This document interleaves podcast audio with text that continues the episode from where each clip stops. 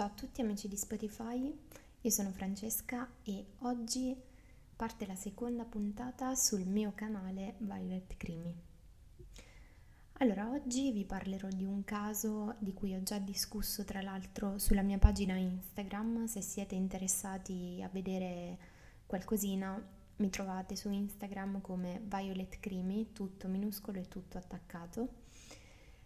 E oggi vi parlerò di un caso che forse, anzi tolgo il forse perché uh, è il caso che mi appassiona di più in assoluto ed è quello a cui mi sento um, emotivamente legata in un certo senso. E sto parlando del delitto di Meredith Kercher, meglio, meglio conosciuto come il delitto di Perugia. Su questa storia se ne, se ne sono dette moltissime e una cosa che ci tengo a dire è che penso che questo sia stato uno dei casi con più rilevanza mediatica eh, degli ultimi 14 anni più o meno. Eh, escluso appunto il delitto di Avetrana e comunque il delitto di Yara, sì c'è stata rilevanza mediatica anche in quei casi, però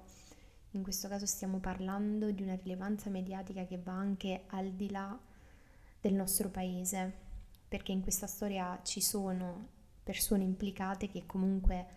hanno nazionalità differenti tra di loro e quindi per cause di forza maggiore ci sono appunto media anche oltreoceano che si sono interessati al caso. Mi piace appunto, mi piacerebbe parlare di questa storia in questa puntata perché eh, se già, seppur io abbia già trattato di questo caso, non smetto mai di um, avere dubbi e farmi domande. Sappiamo che per la giustizia italiana questo caso è ufficialmente chiuso, si è chiuso nel 2013 con l'assoluzione dei due imputati principali, diciamo, che sono Amanda Knox e Raffaele Sollecito. E poi appunto sappiamo che invece il terzo imputato eh, condannato per concorso in omicidio, che è appunto Rudy Ghedè, è stato condannato inizialmente a 30 anni, successivamente mm, tramite il rito abbreviato a 16 e tra l'altro insomma ha scontato mm, la sua pena e ed è uscito, infatti adesso è un uomo libero. E nulla, oggi mi piacerebbe iniziare a parlare dei fatti, di quello che è successo, di come si è svolta la vicenda, perché credo sia il primo step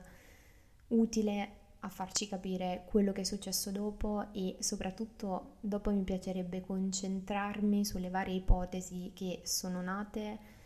e soprattutto mi piacerebbe dedicare una puntata interamente alla vittima di questa storia, che è appunto Meredith, perché questa ragazza non ha mai avuto la rilevanza che meritava di avere. Ricordiamoci che lei è la vittima di questa storia, eh, non ha avuto una bella fine purtroppo, però sono in qualche modo abbastanza eh, disgustata dal fatto che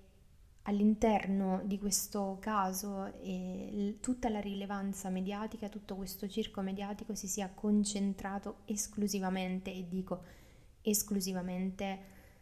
sugli imputati e maggiormente sulla figura di Amanda Knox. Se ne sono dette tantissime sul conto di questa ragazza e ci può stare però fino a un certo punto, nel senso che comunque non dobbiamo dimenticarci delle vittime di queste storie che seppur tragiche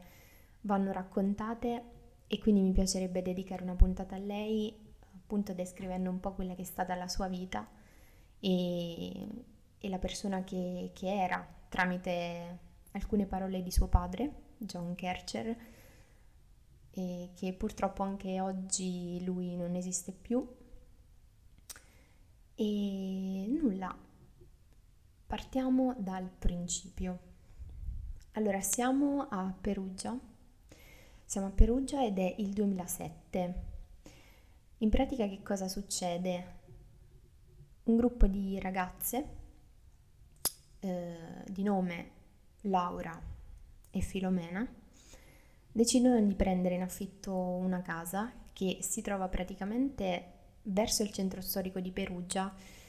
mm, più o meno vicino all'Arco Etrusco. E praticamente la particolarità di questa casa è che è una casa, seppur vicino al centro, abbastanza isolata perché praticamente affaccia sulla vallata di Perugia. E quindi è un po' isolata seppur si trovi in centro e poi aveva queste caratteristiche abbastanza carine perché era un, una sorta di cottage eh, tutto in, fatto in pietra, comunque una casa molto carina per essere per studenti. Però comunque queste due ragazze italiane, quindi Filomena Romanelli e Laura Mezzetti, decidono di, di prendere in affitto questa casa e in questa casa c'erano altre due stanze vuote che poi vengono occupate da due ragazze, una ragazza americana di 20 anni di nome Amanda Mary Knox e una studentessa inglese di nome Meredith Susanna Cara Kercher di 22 anni. Le ragazze iniziano a vivere insieme e mm, ci tengo a precisare che Amanda e Meredith erano appunto giunte in Italia per seguire il progetto Erasmus, quindi erano due studentesse universitarie. La prima studiava a Seattle, la seconda studiava all'Università di Leeds e appunto decisero di venire in Italia per fare il progetto Erasmus, insomma per studiare comunque l'italiano e siamo più o meno in un periodo di tempo, in un lasso di tempo che va da agosto 2007 fino a ottobre, inizio novembre, quando poi purtroppo è avvenuta la tragedia.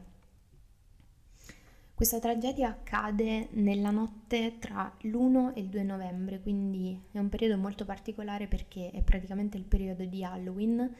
Le ragazze avevano festeggiato diversamente perché eh, le due ragazze italiane avevano passato questa festività appunto con amici e i rispettivi fidanzati, mentre Meredith era andata appunto a una festa eh, in questo pub di Perugia di nome Merlin, che ad oggi non esiste più, e, e, quindi era appunto si era recata in questo posto per festeggiare la festa di Halloween con alcune amiche inglesi per poi recarsi eh, in questo locale notturno chiamato Domus che praticamente sta dietro la piazza principale di Perugia, quindi tutto si svolge più o meno in centro. Nei giorni successivi, quindi il giorno dopo, il primo novembre, eh, accade che Meredith verso il pomeriggio, quindi dopo pranzo, si reca a casa di alcune sue amiche, le stesse amiche con cui aveva passato la sera di Halloween, e insieme guardano un film, The Notebook, e mangiano, mangiano una torta, comunque fanno uno spuntino. Dopodiché Meredith dice alle sue amiche di voler tornare a casa perché si sentiva abbastanza stanca dalla sera di Halloween, quindi dalla sera prima perché ovviamente avevano fatto tardi, erano ragazze giovani eh, in Erasmus, quindi figuriamoci, ovviamente volevano divertirsi e eh, vivere al meglio questa esperienza. Allora Meredith si reca a casa e compie metà tragitto per arrivare a casa con una sua amica di nome Sophie Burton, scusate il rumore, di nome Sophie Burton, che tra l'altro sarà l'ultima persona a vedere Meredith viva, perché purtroppo quando Meredith fa ritorno a casa non uscirà più viva da lì. Infatti la mattina dopo, verso, indicativamente verso l'una o comunque mezzogiorno eh, inoltrato, arriva una telefonata da parte di un ragazzo che dice, mm, dice alla gente che praticamente si trova a casa della sua fidanzata, c'è un vetro rotto, hanno trovato la porta aperta, però apparentemente non avevano preso nulla. Quindi questo ragazzo, che poi è Raffaele Sollecito, dice alle autorità guardate, hanno mh, mm, rotto un vetro, siamo a casa della mia ragazza di nome Amanda Knox e non hanno preso nulla. Poi, come non so Raffaele in base a cosa ha affermato questo, questo particolare, non hanno preso nulla, non, non lo so. Questo già mi, mi suona strano, mi è sempre suonato strano eh, fin dall'inizio. Successivamente, al contempo, che cosa accade? I due ragazzi, quindi Amanda e Raffaele, si trovano sul posto. In contemporanea arriva la polizia postale a casa di Amanda e trova i due fidanzati fuori dalla casa e praticamente questi agenti della polizia postale sono arrivati lì perché avevano ricevuto una telefonata da una certa ehm, Elisabetta Lana che aveva trovato la mattina due cellulari nel suo giardino. E quindi ovviamente il figlio della signora decide di prelevare i due cellulari e di portarli alla polizia postale perché eh, era molto strano, era molto strana come cosa.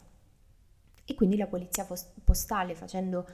alcune ricerche, comunque risalendo al, ai proprietari di questi cellulari, risale appunto ad un'utenza italiana che appartiene a Filomena Romanelli e un'utenza inglese che appartiene a Meredith Kercher e quindi individuata l'abitazione delle ragazze gli agenti decidono di riportare questi cellulari alle proprietarie. Se non che quando arrivano lì ovviamente trovano i due ragazzi fuori dalla casa e in contemporanea arriva anche, arrivano anche i carabinieri che Sollecito aveva chiamato precedentemente. Quindi praticamente polizia postale e carabinieri si trovano entrambi sul posto. Nel frattempo Amanda aveva chiamato la sua coinquilina Filomena che si stava recando, ehm, si stava recando comunque fuori città con degli amici e appresa la notizia che comunque eh, qualcosa non, non andava, decise di tornare indietro e quindi di andare a vedere cosa fosse successo. E quando i ragazzi arrivano lì, trovano carabinieri e polizia postale e decidono, decidono di andare a vedere dentro casa, quindi eh, Filomena Romanelli va a fare un giro nella sua camera, vede che c'è il suo, vre- il suo vetro rotto, però vede che effettivamente non era stato prelevato nulla, era stato messo tutto a soqquadro, ma non le era stato rubato assolutamente nulla. E ehm, una cosa che la ragazza nota, che poi è una cosa che noterà anche il PM che si è occupato della vicenda, che è appunto eh, Giuliano Mignini, una cosa che ha notato è stato il fatto che i vetri rotti in realtà si trovavano in una posizione sopra i vestiti sparsi e quindi questa cosa è sembrata strana perché è come se qualcuno avesse messo in disordine la stanza e poi successivamente in un secondo momento avesse rotto il vetro. Ma a questo dettaglio poi ci arriveremo dopo perché c'è molto da dire anche riguardo questa cosa. Comunque, che cosa accade? Eh, accade che purtroppo eh, Mer- di Meredith non c'era nessuna traccia, ovviamente non rispondeva al telefono, non rispondeva al cellulare e ovviamente poi in questi cellulari che in realtà appartenevano entrambi a Meredith perché Filomena aveva prestato il suo cellulare italiano a Meredith per poter comunicare con appunto amici e persone presenti a Perugia. E una cosa molto strana è che la porta della stanza di Meredith era chiusa, era chiusa a chiave. E questo stranisce moltissimo Filomena perché lei inizialmente, subito dal primo momento, disse è molto strana questa cosa perché lei non chiude mai la porta a chiave e quasi come controrisposta Amanda Knox dice immediatamente ma no no cosa dici? Lei mm, lei la chiude la porta a chiave, che cosa dici? Comunque, che cosa decidono di fare tutti? Decidono ovviamente di sfondare questa porta per vedere chiaramente cosa fosse successo. E sfondando questa porta purtroppo eh, viene scoperto il cadavere di Meredith che giaceva sotto un piumone e mh, mm, pote- il corpo diciamo che era eh, nascosto da questo grande piumone, l'unica parte del corpo che fuoriusciva era questo piede sinistro e si poteva intravedere un po' il, la testa della, della ragazza. Ovviamente da lì tutti vengono fatti uscire fuori dalla casa e, tut- e tutta la scena diciamo che viene congelata per evitare appunto contaminazioni e cose varie. E quindi da lì si apprende che purtroppo Meredith è morta perché è stata uccisa, ha delle profonde ferite alla gola, principalmente sulla parte sinistra del collo e da lì parte tutto il caso. Sul posto giunge eh, sia la polizia scientifica che il PM, come vi ho già detto prima, Giuliano Mignini, che decide di dare un'occhiata, di fare un giro per vedere cosa, cosa fosse successo e per farsi un'idea di tutto. E la prima cosa che risulta strana a Giuliano Mignini è proprio questo vetro rotto, perché immediatamente, e lui lo dice anche in un'intervista, io appena sono entrato nella stanza della Romanelli e ho visto questo vetro, mi sono immediatamente reso conto che eh, mi trovavo di fronte a uno staging vero e proprio. E un'altra cosa che appare molto strana a Mignini è il comportamento di Amanda e Raffaele, perché, e questa è una scena emblematica che i media ci hanno propinato per tantissimo tempo, questa scena dove ci sono questi due ragazzi fuori dall'abitazione che eh, sono intenti comunque a scambiarsi effusioni. Ovviamente non voglio condannare questa cosa perché i media ci giocano moltissimo su questa cosa,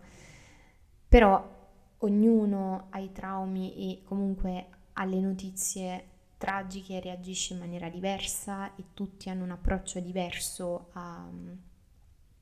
alle cose. Quindi probabilmente magari quella reazione poteva anche essere vista come una cosa innocente e uh, per fatta per appunto consolare, consolarsi a vicenda. Però ovviamente possiamo, possiamo notare e possiamo descrivere questa scena in diversi modi. Le prime persone ovviamente a essere interrogate sono proprio i due, Amanda e Raffaele, e eh, seguiti ovviamente dalle coinquiline Laura e Filomena, e poi successivamente verranno chiamati anche i ragazzi che abitavano praticamente al piano di sotto perché la villetta era divisa in due piani. Al piano di sotto c'erano quattro ragazzi marchigiani, di cui uno, di nome Giacomo Silenzi, aveva intrapreso da poche settimane una relazione con Meredith, quindi loro due si frequentavano e si vedevano. Quindi si fa un po' un, un, interrogatorio generale a tutte le persone più vicine alla ragazza, ma inizialmente questi, diciamo, tutte queste testimonianze e questi interrogatori erano semplicemente fatti in veste di persone informate sui fatti. Successivamente però le cose cambiano e bastano eh, tre o quattro giorni per far prendere una piega molto diversa eh, appunto da, da tutto. Noi ci vediamo alla prossima parte di questa storia. Oggi mi fermo qui perché eh, ho già fatto 20 minuti di podcast